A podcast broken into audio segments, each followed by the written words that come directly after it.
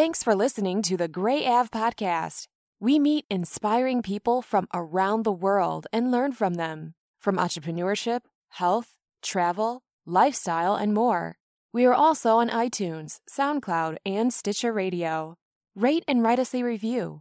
You can also download each episode on www.grayjabesi.com. Enjoy the show.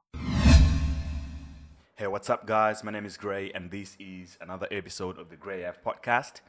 And this marks as episode number 42.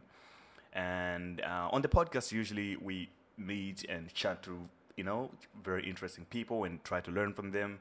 We try to find out like uh, the tools they use, what makes them who they, who they are, what inspires them, what drives them, and like what kind of formulas do they have to be at the level where they're operational and they're making progress in life. So we try to apply those to our own lives uh, for ourselves to become better. So this podcast is a little different. This is um, a new idea that I just came up with because I was going through something last week. So I went back to a, a certain tool that I use to get back to my normal self that I'm like, you know, always driven and up to do something, going for the things that I really want to do. So I felt that I should share with you guys. So I think it marks as a new beginning of some kind of different episode series that I will be calling them uh, the Unicorn Files. So this marks as the Unicorn Files 1. It's just gonna be uh, the podcast still, but it's like it's gonna be a, diver- a different uh, variation or like we're gonna I'm gonna be doing it in a different formula than what I usually do with, with, with the rest of the podcast.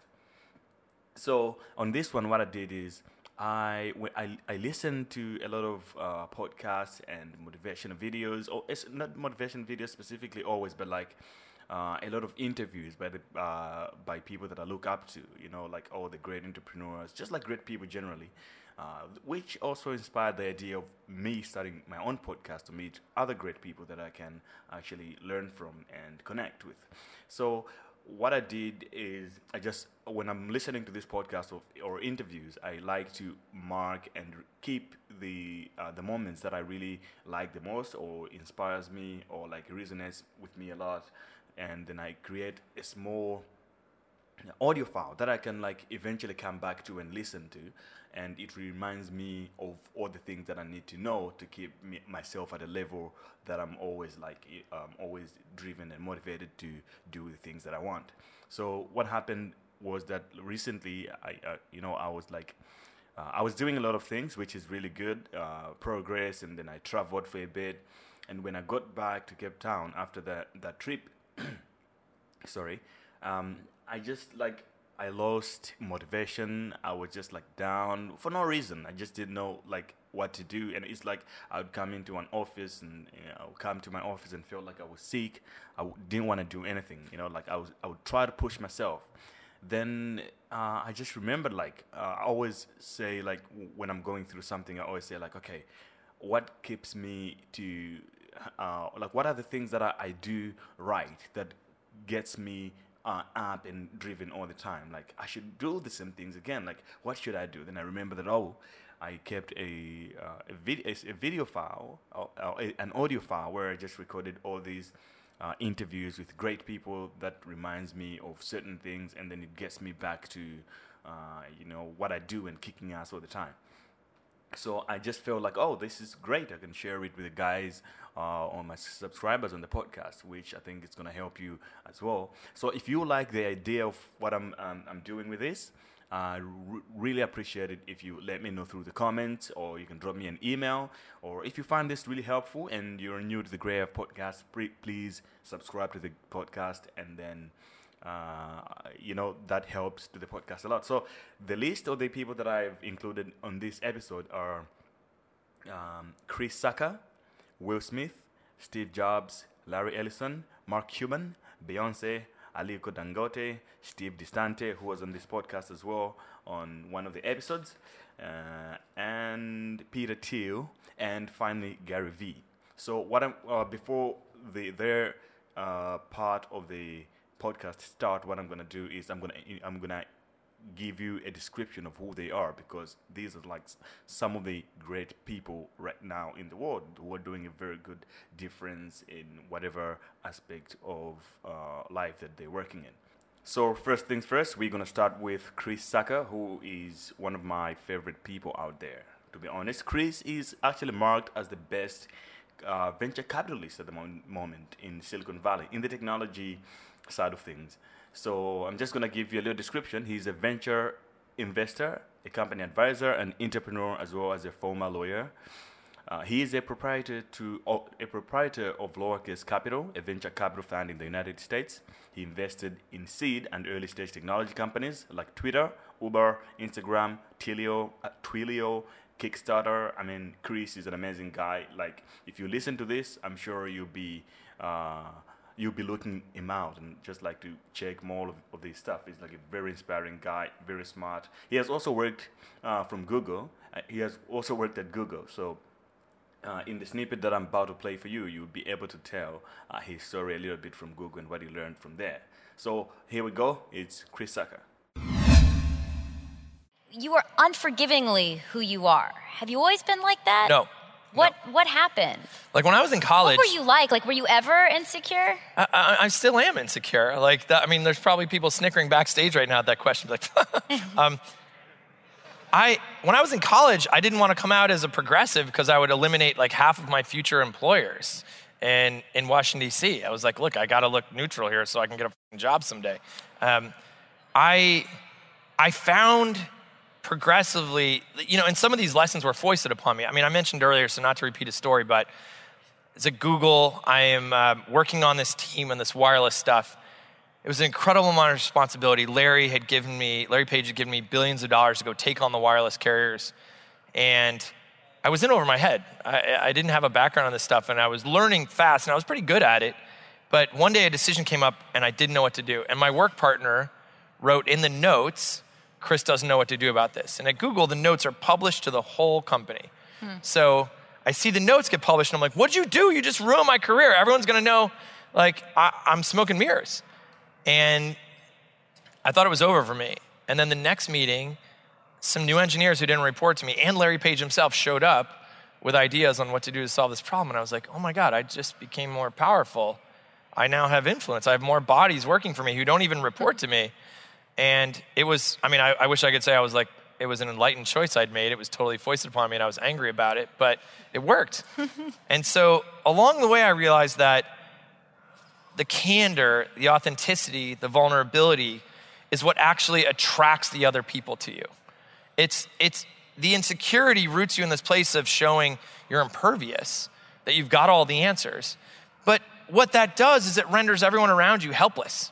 They're just like, I'm not valued here, right? And so when you start to admit, like, I don't know what I'm doing, I need some help, then people start attracting you and, and working with you. I mean, I, I have a principle that I guide my life by and I try and teach this to our entrepreneurs called bold humility.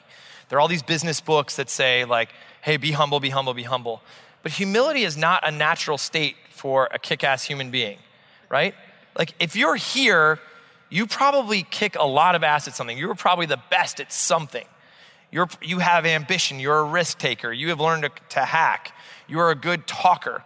You have, through the gift of gab, wound your way into an amazing situation. You hustle, hustle, hustle.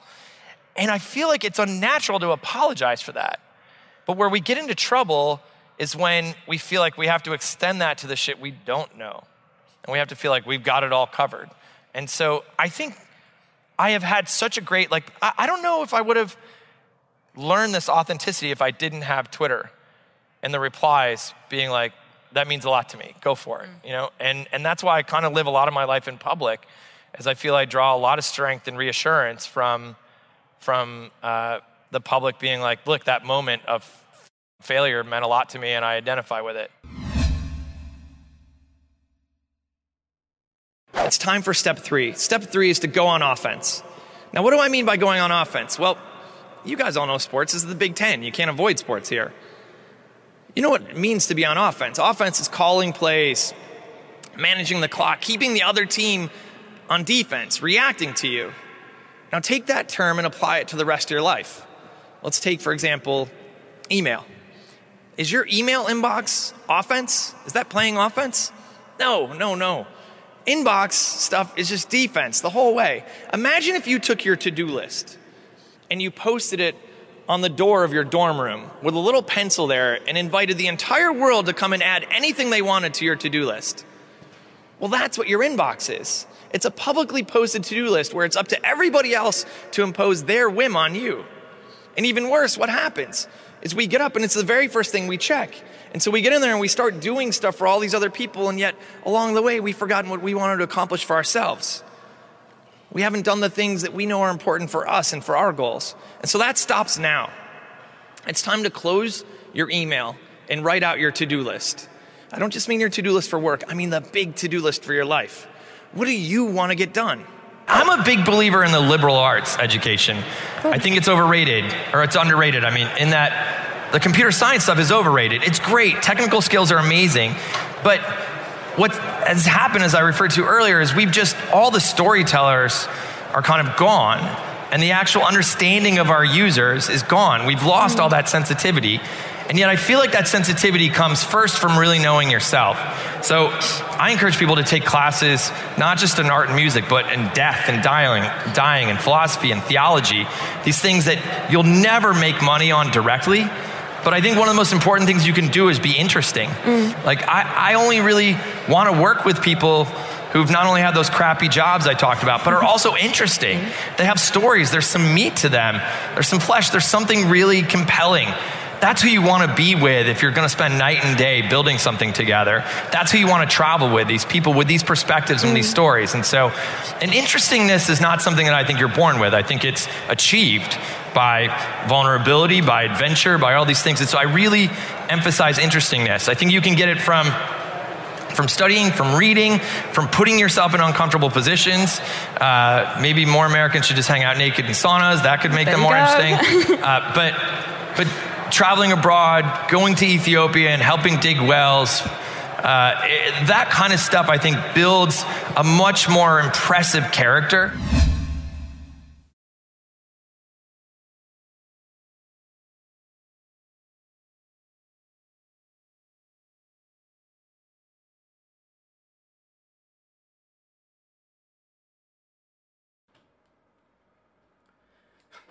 That was Chris Sacca. I hope that you found the content really helpful. Uh, he, as you could hear, he's a very insightful guy, very smart. And I'm just going to give you a little story uh, on what I picked up from there. Um, I, I, I, listened to that interview uh, like a couple of years ago, and then uh, what really stood out to me the most was uh, about defense and offense. So, since I listened to that interview and uh, about the offense and defense thing, I stopped checking my. Uh, I switched off uh, the sounds of my cell phone, like all the notification sounds, so that when I get messages, I really don't. Uh, I don't hear it. It's like I check my my phone. It's like all these social media apps when I want to, not when it rings. Just because somebody texts me, then it means I have to go and check. So since then, I became more productive. I think it's a very good thing or a very good habit to practice, um, especially considering these days when you know we are engulfed in the technology bubble and uh, in terms of like cons- uh, um, consumption we have too much of it and then you know you, you get messages all the time and it's really hard to concentrate. So what i did i just turned off all the notification sounds. It's like you send me a whatsapp i don't get a, a uh, i don't hear any sound or vibrate.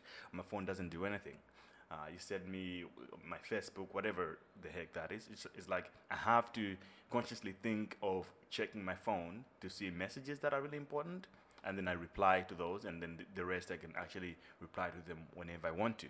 Uh, so if you think that's uh, for you, you can give it a try. If you think social media takes a lot of time, uh, as well, whether it's YouTube, whatever the heck um, takes most of your time, social media used to be a problem for myself. Now, not anymore.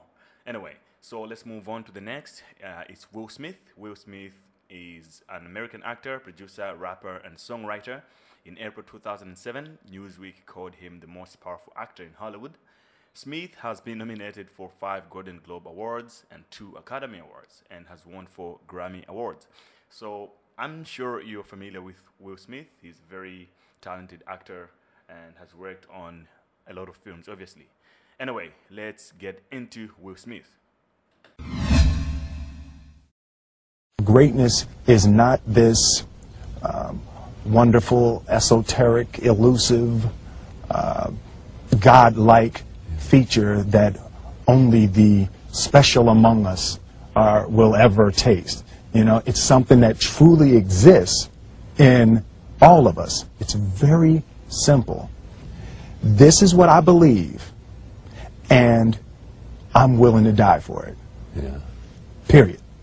It's that simple. I know who I am and I know what I believe. I know who I am. I know who what I that's believe. all I need to know. And that's all I You need, to, know. So from there, you do what you need to do. Yeah. You know, and I think what happens is we make the situation more complex than it has to because be. Because we're looking for complexity. There's got to be Absolutely. something complex to understand. it Greatness. can't be that easy. No.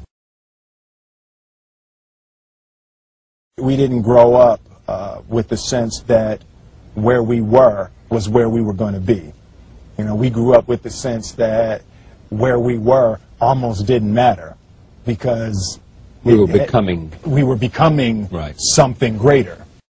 The separation of talent and skill is one of the, the, the, the greatest misunderstood concepts for people who are trying to excel, who have dreams that want to do things. Talent you have naturally. Skill is only developed by hours and hours and hours of beating on your craft. I've, I've never really viewed myself as particularly talented. Where I excel is ridiculous sickening work ethic. You know, while the other guy's sleeping, I'm working. While the other guy's eating, I'm working. There's no easy way around it. No matter how talented you are, your talent is going to fail you if you're not skilled. You know, if you don't study, if you don't work uh, really hard and dedicate yourself to being better every single day, you'll never be able to communicate with, with people, with your artistry, the, the way that you want. So the only thing that I see that is distinctly different about me is I'm not afraid to die on a treadmill.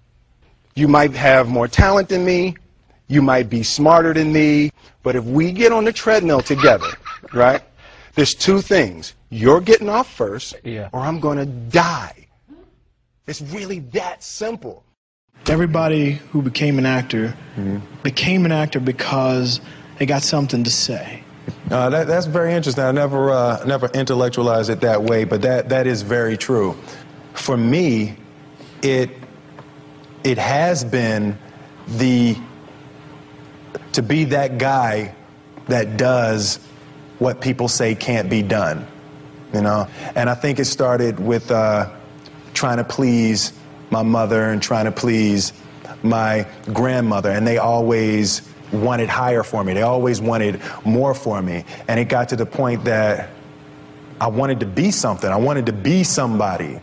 And it, it made me uh, choose certain roles.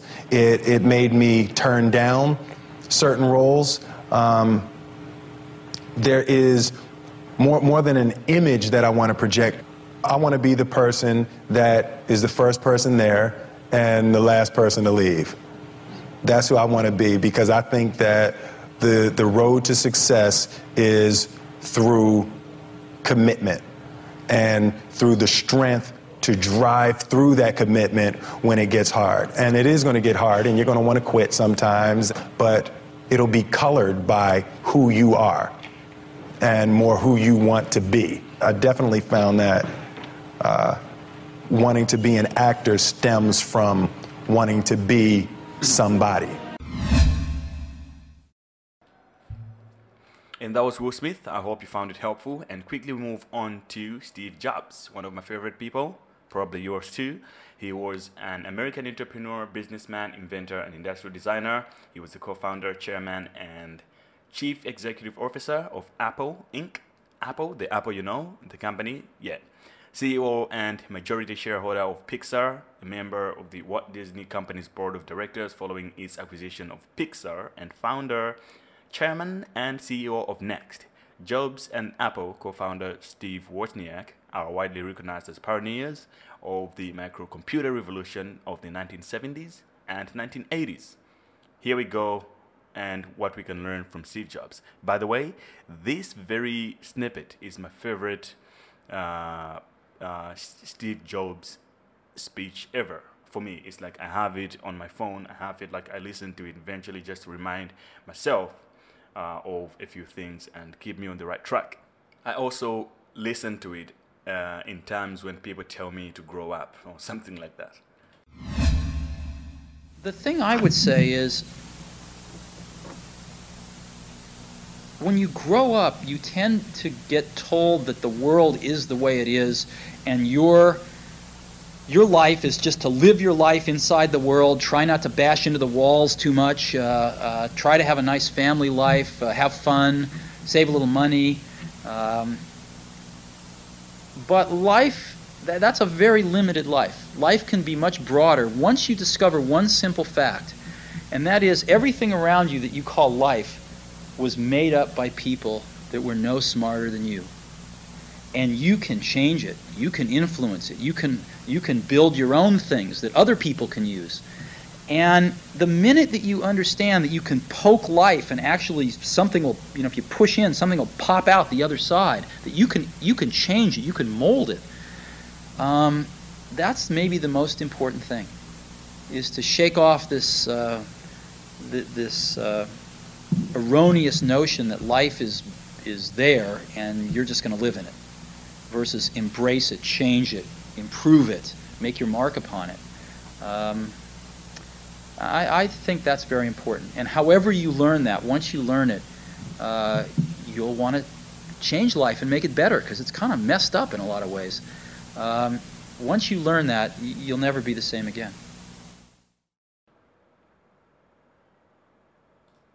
and that was Jobs. And next, quickly, to his best friend when he was alive, Larry Ellison, who is my one of my favorite people right now. I love this guy. He's very, um, you know, introspective and interesting, and he have fun. I like his definition of what it means to work and have fun. But anyway, uh, this is Larry Ellison is an American businessman, entrepreneur, and philanthropist who is co founder of Oracle Corporation and was CEO from its founding until September 2014. He's the executive uh, chairman and chief technology officer at Oracle. As of February 2017, he was listed by Forbes magazine as the fifth uh, wealthiest person in America. And he's obviously a billionaire, by the way. And the seventh wealthiest in the world with a fortune of $55 billion. So here we go with my man, Larry. Think things out for yourself. Come to your own judgments. Don't simply conform uh, to conventional ways of thinking, conventional ways of dressing, conventional ways of acting. That a lot of this, uh, a lot of things are, are based on fashion. Even morality at times is based on fashion. It was once fa- you know slavery was once not considered not to be immoral. Uh, you know people are you know people are shocked that the uh, the ancient Greeks had slaves that, that, that we had slavery in this country as recently as you know 130 140 years ago. So there are more moral facts. You have to really go back to first principles and think things out for yourself, whether they're scientific principles or moral principles or business ideas or product ideas. You have to think things out for yourself. I believed until I was 12 years old that uh, that I was not adopted. I had no idea that I was adopted within within, within my own family. Uh, so again, I, I don't attribute very much of my life, my personality to my adoption. I, I do attribute it uh, an awful lot to my relationship with my father, uh, who was uh, a Russian immigrant, came uh, came here, was very very poor uh, dearly loved this country as only an immigrant can, uh, loved our government as only an immigrant can. He was a he was a pilot uh, in uh, World War II, uh, bomber pilot. He um, he really had the philosophy, my country, right or wrong. He never questioned the government's policies, never questioned authority, and didn't really want me to question authority. Uh, I had some teachers when I was very, very young that I, that I thought were telling me things that weren't true. And when I tried to ask questions, They basically wanted me to respond, basically you know, parrot back what they said. They really weren't interested in a discourse with a child or a debate with a child. They said this was true, and you are smart if you can repeat back to me exactly what I said to you. And I had a real problem with that as well. So I, I had very strong authoritarian figures both in school uh, and at home, which served as wonderful examples of how not to be. Suddenly, we'd hit a wall. We, were, we would reach a billion dollars in revenue, and we were having serious management problems all over the place. And the people who were running the company, uh, the billion dollar company, were the same people that had run the company when we were a $50 million company, one twentieth the size. And I had an, had an incredible sense of loyalty to those, to those people who'd worked with me to build Oracle. And it was a very painful realization in 1990 that I was going to have to change the management team, that the, that the company had outgrown the management, uh, that people who are good at running a $50 million company are not necessarily, those are the same skills. They're just different. Not one is better or worse. They're just entirely different skill set in running a $50 million company than a, than a billion dollar company. And uh, both skill sets are rare and precious. But we needed a different group of managers. And virtually the entire management team had to be replaced. And that means I had to ask people who I'd worked with for a decade to leave. I had to fire people. Uh, and that was the most difficult, the most, the most difficult thing I had to do in, in business, asking the, a bunch of people to leave Oracle. An awful lot of kids, I think, we're born slaves to reason.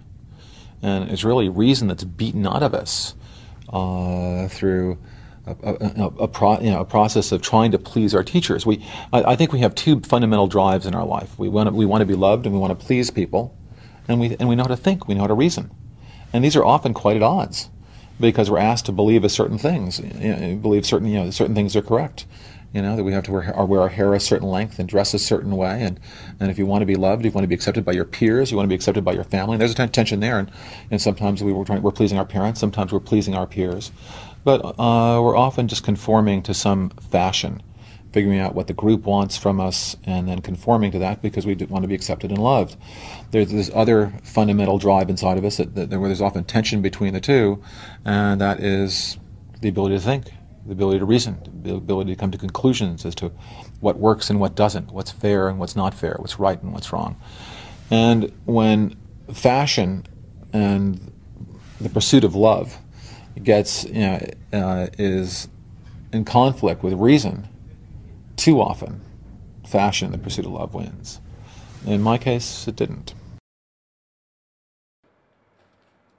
That was larry and next is mark cuban. He's an american businessman investor author television personality and philanthropist. He's the owner of the nba's dallas mavericks co-owner of 2929 Entertainment and chairman of the AXS He is also the main uh, the main sh- Shark investors on the ABC reality television series Shark Tank, which is a show that I really enjoy. In 2011, Cuban wrote an ebook, How to Win at the Sport of Business, which I recommend that you read. It's a very small book, but very insightful, in which he chronicles his life experiences in business and sports. And uh, he is also an investor in um, Netflix, just to point that out. You know, he's like one of the coolest billionaires out there, very popular and very outspoken. I love, I love Mark Cuban, to be honest. He's a very smart guy. So here we go from the lessons of Mark Cuban. You know, personally, I think every time is a perfect time to start a business. There's no bad times. If, if you do the work, if you do the preparation, you'll know when it's time. And it doesn't mean that it won't be a little bit scary, but you know, it, it's you'll know, and you don't have to quit the daytime job if you if you don't feel all that comfortable, and you can give it a run at night. Um, but whatever works for you now with the internet, um, you've got all the choices in the world, and you can just go out there and do your own thing, and and you know set up a business part time. The passion I've always had for business and being an entrepreneur that, tran- that transfers into the Mavs, I, have always been passionate. Some people thought, you know, it's, a, it's more OCD than anything else, which I think is a, a great trait for an entrepreneur. Um, when I, you know, I mentioned the stamp business, I would stay up till three, four in the morning, even though I had to get up and go to school, and read Linn's Stamp news and Scott Stamp journals and have them all memorized and, and use that to give myself an edge. Um, even when I was in college, um, I'd be in, lib- in the library reading business books and just looking for business biographies and just reading all I could about business. Um, when I had Micro Solutions and you know I started with no money, you know I, I'd pull all nighters in, in front of borrowed computers, teaching myself software and, and how to program. Just to go after it. I mean, the thing about being an entrepreneur is there's, it's just all to you. You know, a lot of people like to make excuses. I don't have connections. I don't have money. I don't have this. But, you know, if, if you find something that you like to do or love to do, be great at it and see if you can turn it into a business. In worst case, you're going to have fun doing what it is you love to do. In best case, you can turn it into a business. I, I'm just not big on excuses. I just think if you're really, you, everybody has that opportunity to go for it. They just got to do it. One of the things that companies do or startups do, they come up with an idea, they'll Google it, and if they don't see it in the first two pages, they think it's original.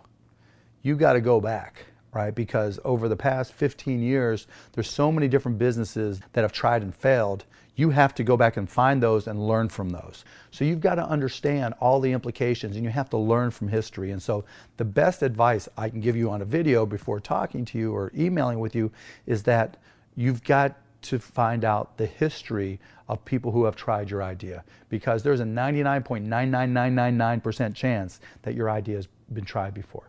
That's not a good reason not to start it because you might be able to outperform them, but you better learn from the history of your idea because um, you know what they say about people who don't learn from history. I've always just really enjoyed just the, the competition of business. I think, you know, in, in the sports business, I'll talk to, to our players and it'll be like, well, you guys compete for 48 minutes and you practice a couple hours and you work on your game independently a couple hours. But the ultimate sport is business because you have to compete with everybody. And you have to do it 24 by 7 by 365 days a year forever. And there's always somebody out there trying to kick your butt. There's always somebody who looks at your business and says, I can do that better. I have a better idea. And you're, you have to compete with that person. And all the while, you have to make your customers happy, your employees happy. It, it's, it's the competitive side of me that, in any entrepreneur, that I think that, that has to drive you. And, and I think that carries over into the Mavericks. I, I want to win and, and I want to compete. 99% of small businesses you can start with next to no capital. It's more about effort. You know, small businesses don't fail for lack of capital. They fail for lack of brains. They fail for lack of effort. Most people just aren't willing to put in the time to work smart.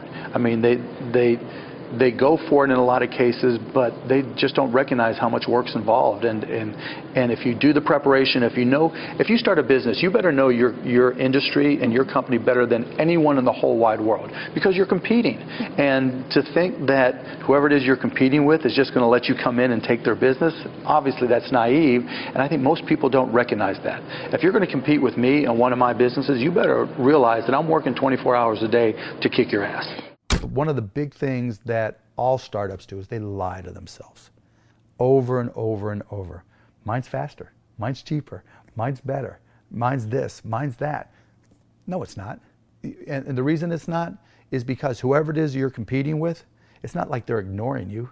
It's not like, oh my goodness, this guy just started on Shopify in the startup competition. He's doing a million dollars this year.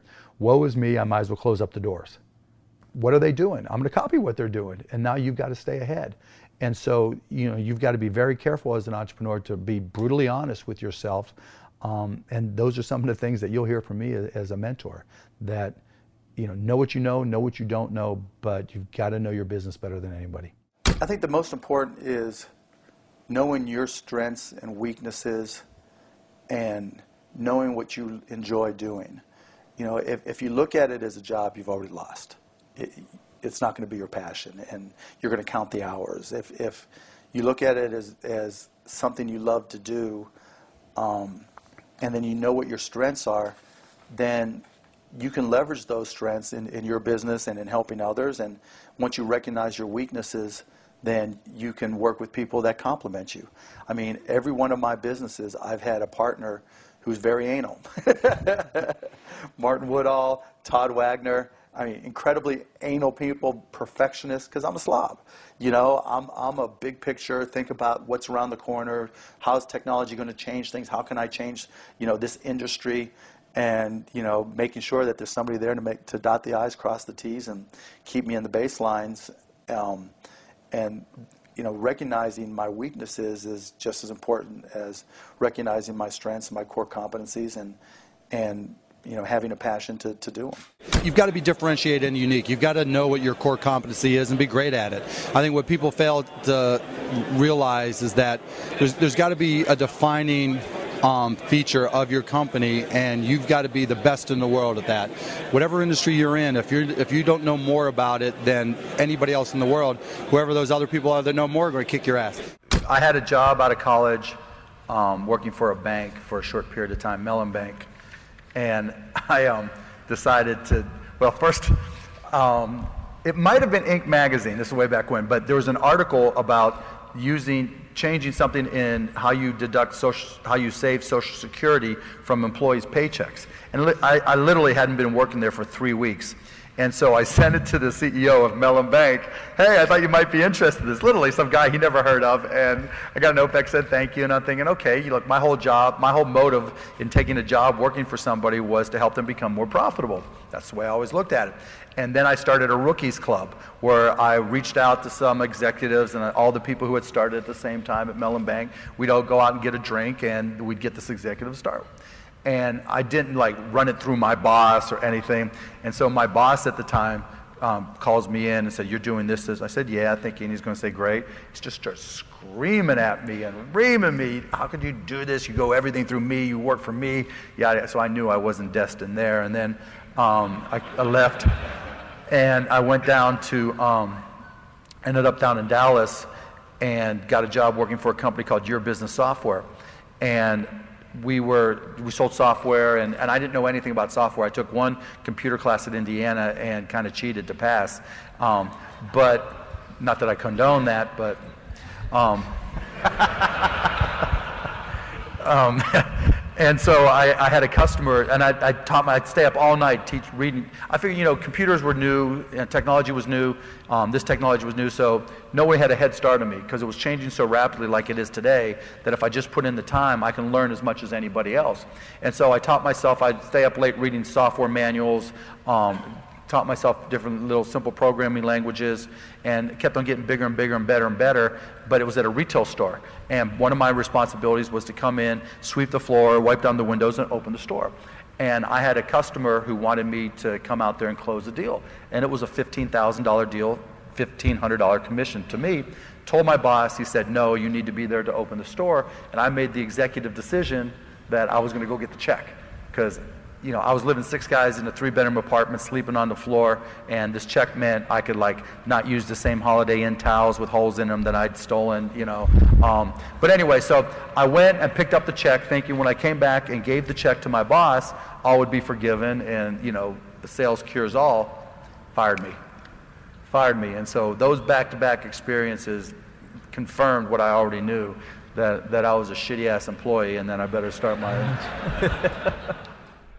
And that was Mark. And next is Beyonce. Uh, the, you know who Beyonce is? It's Beyonce Giselle Knowles Carter, an American singer, songwriter, and actress. Born and raised in Houston, Texas, she performed in various singing and dancing competitions as a child and rose to fame in the late 1990s as lead singer of R&B girl group Destiny's Child, managed by her father, Matthew Knowles. She the sorry the group became one of the world's best-selling girl groups of all time. They're oh okay sorry okay so I'm sure you're familiar with Beyonce and uh, she is the wife of Jay the popular Jay Z in hip hop. If you're into hip hop at all, she's um, very uh, very inspiring girl, and I like her work. I mean, like she's always innovative and trying to do the new thing and challenging the status quo of music. I don't know how musical you are, but like I'm very musical. So uh, Beyonce is one of those people that I respect, and uh, this is what I picked up from her. Thank you. Everything that I've done, I've worked so hard from until my toes are bleeding and no complaints. So it, it takes so much hard work. And I think the more you have to work for something, the more you cherish it. And every time I think about doing something silly or something that's going to be detrimental to my career that I built, I think about all that time I've sacrificed in my childhood and my family and all the, the people that worked so hard. And I could never disrespect all that I've worked for. I could never disrespect my fans. I could never disrespect the opportunity that I've been given. I'm competitive really with myself. Right. Honestly. Like I every time I start an album, I go and watch all of my performances and I try to figure out, okay, what is it that I could have done better or what worked?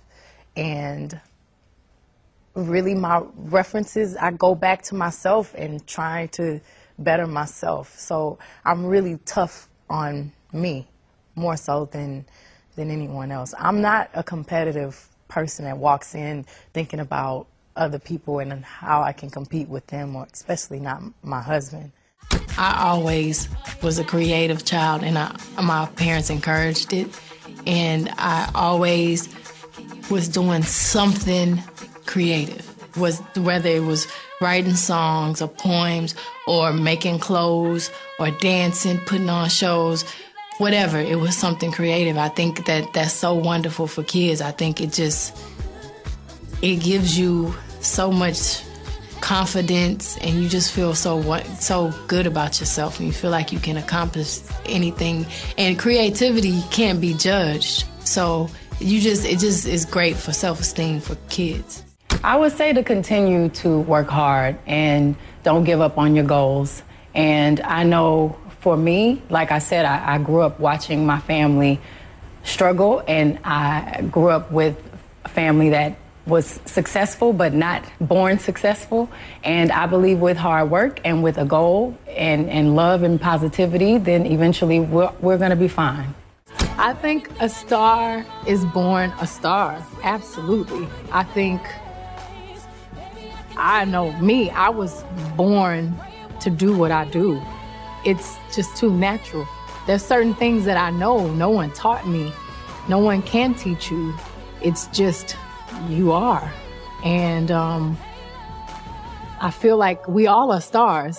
We all have that. We just have to figure out what that thing is that we're supposed to be doing in life. And I know that for me to know exactly what I was born to do at such a young age is why I've been able to do what I do as well as I do it because I've been doing it for a really long time and I'm doing the right thing.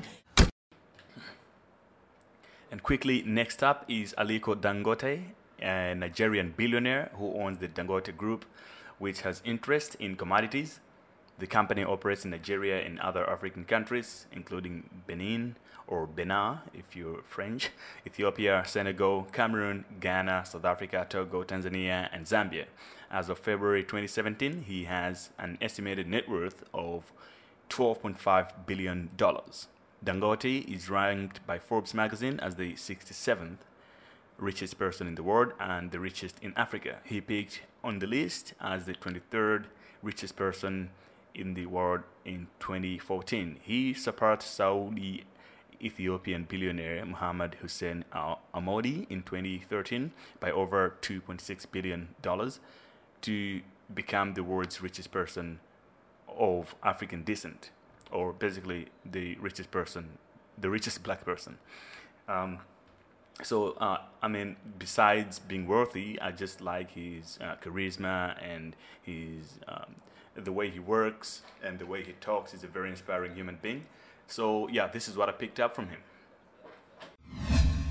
And you must be consistent. When you try a business and you start you might have hiccups here and there, but it does not mean that that business is not going to work. There must be challenges. In fact, what I keep saying is that life without challenges is very, very boring. So if you have challenges, you just have to know how to work out or how to work around these challenges, and you will be successful once you are consistent. What business doesn't like is for you to try something and then once you have one or two problems, now you want to change and move into another business. That doesn't work in business at all. The way that the data is, you know, uh, you need to have a lot of information at your fingertips so that it will allow you to make decisions and, uh, you know, to also take the right, you know, decisions. Uh, what uh, I was doing five years ago, if I try to do them without the uh, automation that we have today, it's just not going to happen at all. Well, the problem with the, some of our younger generation today, they just want to jump and see themselves up there, you know, overnight. Uh, it doesn't really happen. What you need to do is to be very, very focused as a person and be dedicated to whatever that you are doing. It is not really good for you to now go and try something, then after a month you just say, no, it doesn't work. You jump into uh, something else. else. I think you need to be very, very focused in what you are doing. Once you believe in what you are doing, you see, you should not take your either business or job as something that you must do. Okay, you must take it as it's part of your hobby. If it's part of your hobby, then you do it better.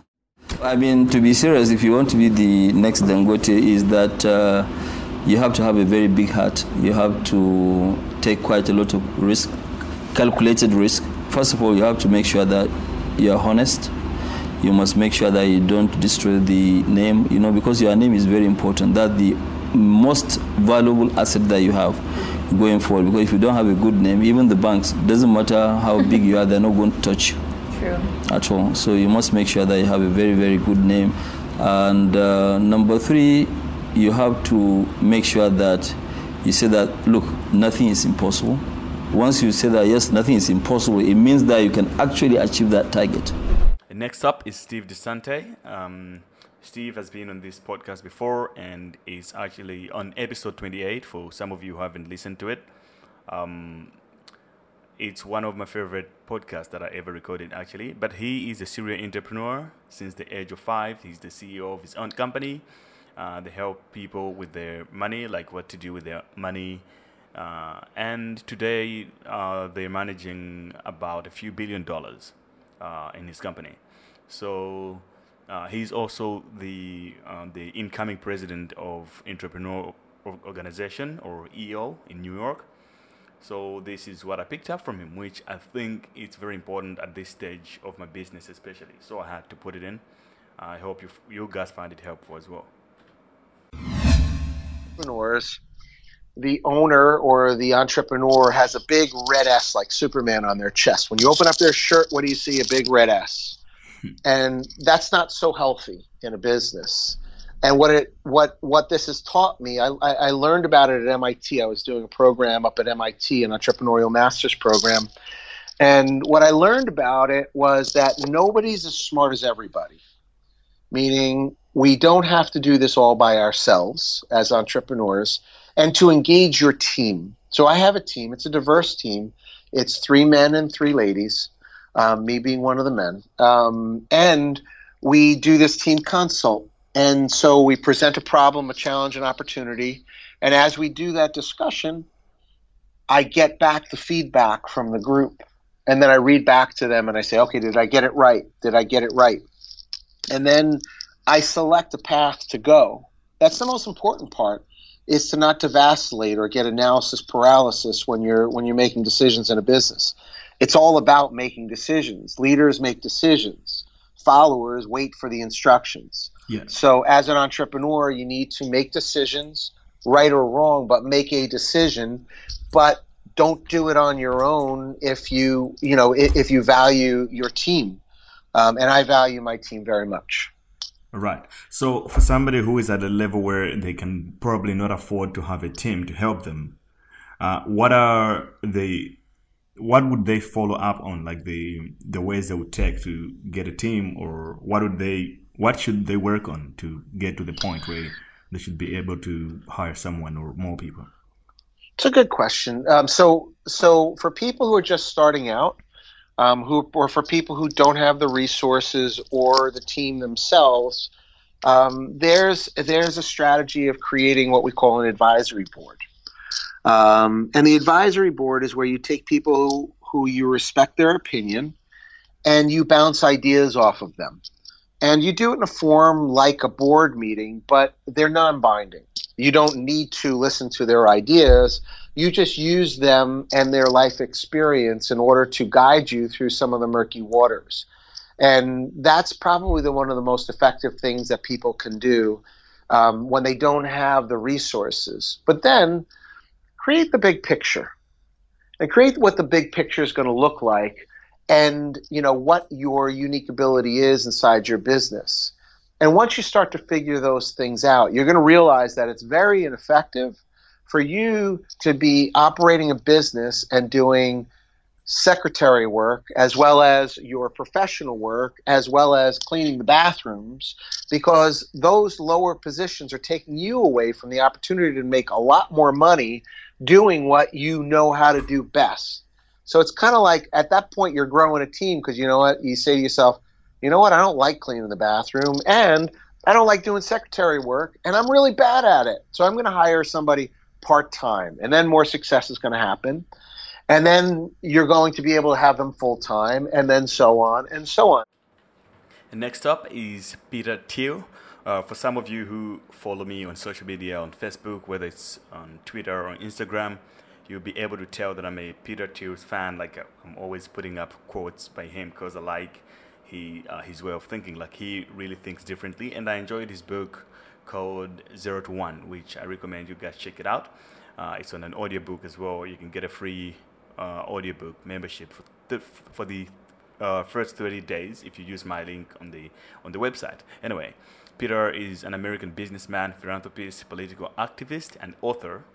Uh, the PayPal co-founder and Facebook's first professional investor was ranked number four on the Forbes Midas list in of 2014, with a net worth of 2.2 billion dollars, and number 246 on the Forbes 400 in 2016, with the net worth of 2.7 billion dollars. But yeah, there probably are a lot of people who, um, who end up trying to be sort somewhat fake entrepreneurs, where uh, the goal is to be an entrepreneur. Um, if you ask people, what do you want to do with your life? What do you want to do when you grow up? I want to be an entrepreneur, which I, I always think is a somewhat too common, some, disturbingly somewhat too common. Um, and I think you know it's it's uh, it's um, and you know it's, it's, saying that you want to be an entrepreneur is sort of like saying I want to be rich or I want to be famous. You know, you know, nobody in their right mind starts a company for the sake of starting a company. You start a company because there's a very important problem to solve that's not getting solved in large, you know, governmental or nonprofit or for-profit institutions. And that's why you actually need to start a new company. Just starting a company for the sake of doing so is a, um, is a really odd thing to do.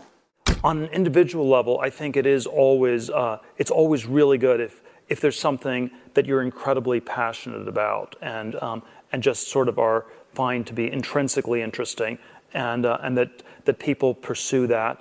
Um, and so the, you know, one of the, one of the, the, the resolutions I came up with um, a number of years ago was to always uh, um, value substance over status, substance over prestige. Um, and uh, you know, if, if, I sort of was giving my younger self advice on what to what to do or how to how to think about um, your one's one's life, I you know I probably I, I think I you know um, I, I probably would still go to Stanford. Um, you know, I, I, might still go to law school. Um, but I'd, I'd, ask, I'd ask sort of, I'd ask a lot more questions why, why I was doing these things. And I think, uh, I think if I was honest about it, too much of it was driven by, um, by prestige and status, and not quite enough about um, really the substance of, uh, of trying to learn things. And you know, the, I had sort of this, I sort of think of it as this sort of crazy rolling quarter life crisis and sort of culminated in this uh, in this you know big New York law firm where you know from the outside everybody wanted to get in, from the inside everybody wanted to get out.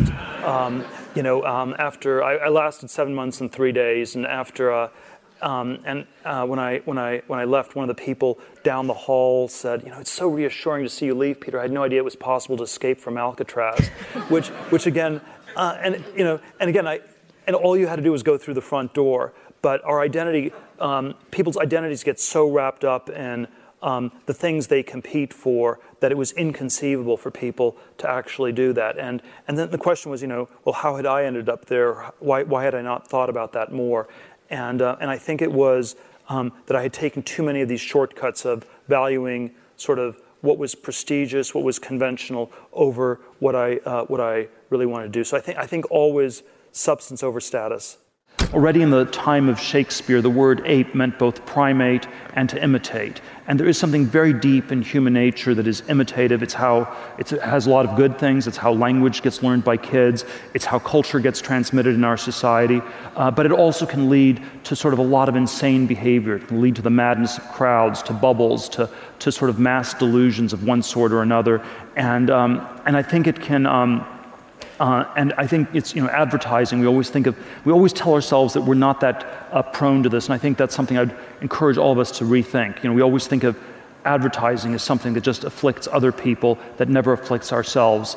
Um, I think this is very far from the case, and so uh, and so the monopoly competition is not just this intellectual failure; it's also this thing where um, you have a tiny door where everyone's trying to rush through, uh, and there may be around the corner a vast and a secret gate that no one's taking, and you should always find the secret path and, and, and go ahead and take that. It's about kind of the, the right mindset for creating a product or company. And this is sort of like the Steve Jobs question. Do you think you should focus on making something that you believe people want or something that you want? I think should, it should, I would focus it should be on something that, that, uh, that people want. You, um, but, uh, but I think the, the nuance on this is there's always a question whether you're making the judgment or you're taking some survey of people to make the judgment. And, uh, and so I'm very much in the Steve Jobs camp of uh, you want to have like this ESP link to the population at large and understand what they want better than they understand themselves. And I, I have, I, I take the view that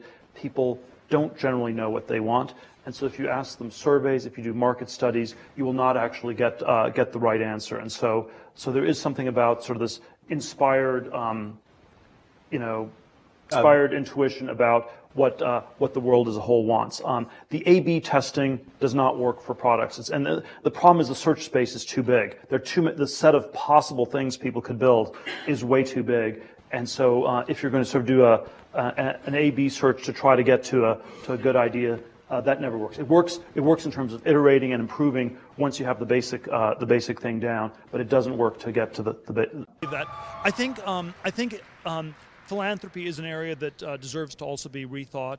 And I always like asking these contrarian questions. And so, if the contrarian question in business is what great company is nobody starting, in um, in philanthropy, the contrarian question I think is always something like, um, what uh, great cause does nobody want to support? And uh, and so I always uh, I, one of the questions I always like to ask is why is a cause unpopular? I, I, don't want to give money to popular causes. I feel those are well enough funded. I think it's the unpopular causes that deserve to get more. And I, I always, I always would say that you want to make a difference for the better in a way that's not just looking for status, not just uh, in a respectable way, but uh, people should uh, try to be courageous in their philanthropy just as they're courageous when they started a company. Well, it's always it's always dangerous to have absolute rules hmm. because um, you know uh, we we once went uh, at Founders Fund we once went through a list of, um, of absolute rules and there were about 20 or 30 of them and they add up and eventually you don't look at anything anymore. So there are always good shortcuts. Too many shortcuts somehow goes wrong. Would Facebook or Palantir have made it through those 30 rules? I wonder. Uh, you, you, you, you always hope so in retrospect. I think, I think Facebook, Facebook would have made it through regardless because, um, you know, it was, it was just, it was at a point when, you know, a company like Facebook today would probably be valued not at 5 million, but like more like 100 million uh, versus, at, you know, having the same metrics when, when, when I invested back in 2004.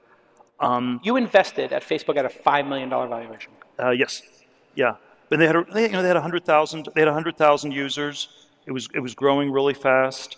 Um, they only needed money to buy more computers because there was so much demand for the service. It's always, that's actually always a pretty good sign. And you know, I try to get at this uniqueness question through these various contrarian questions I think are, are good to ask. One, the, the business one I always is like, what great company is nobody building? The, the, the more intellectual uh, version of this question that I think makes for always a terrific interview question is, tell me something that's true that almost nobody agrees with you on. And this is a shockingly hard question for at least two different reasons. Uh, first reason is that we've been taught that truth is conventional, that truth is just simply what people agree on. Uh, and so it automatically sounds like you have to be really brilliant, and it's really hard to discover some new truth that uh, is uh, hitherto unsuspected. Um, but it's, it's also very difficult because of just the social context in which uh, the, these questions get asked. So if, uh, if you're answering it and the interviewer says, yes, I believe that all along, that's, uh, that, then, that, then that's by definition a bad answer. And a good answer is one that the person asking it does not uh, agree with or does not want to hear. And, um, and, you know, and it requires a certain amount of courage. And we live in a world in which I think courage is an even shorter supply than, than genius. And finally, is uh, the man Gary Vaynerchuk. Uh, for some of you are familiar with Gary already. He makes very inspiring stuff on the internet, but his professional bio is uh, Gary Vaynerchuk or was born on November 14th, 1975. He's an American serial entrepreneur, four-time New York Times best-selling author, speaker, and internationally recognized uh, internet personality first known as a leading wine critic who grew his family wine business from $3 million to $60 million. Uh, Gary is best known as a digital marketing and social media pioneer at the helm of New York based VaynerMedia and VaynerX.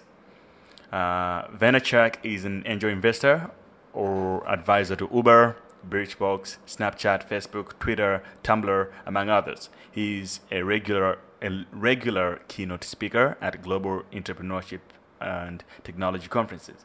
So this very last beat, which is coming from Gary, is something that I usually uh, listen to in the morning to get me started because it's like it's fire. You definitely be able to feel it.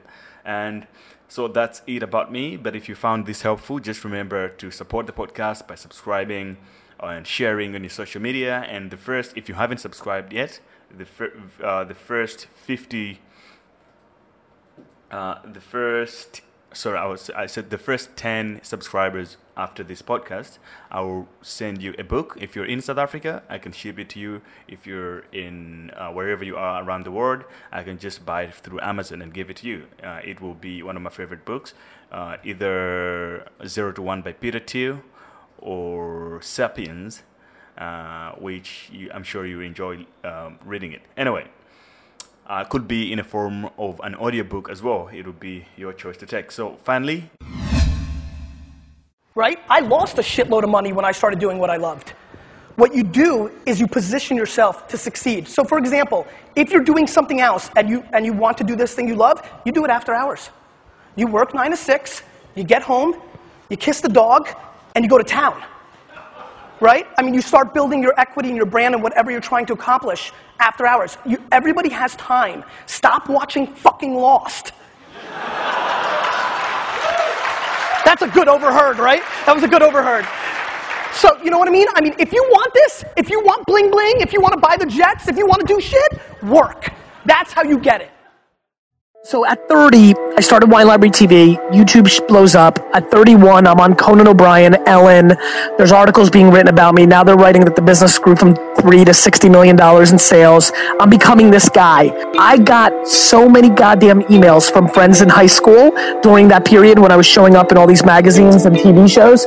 And every single one of them was like, hey, Gary, you remember me from high school? Oh my God, you're so lucky. I wrote back every single one of them and said, let me just clarify one thing. I'm not lucky. I worked. I worked every goddamn weekend and every holiday since I was 14 years old. So you can keep that luck shit in your pocket.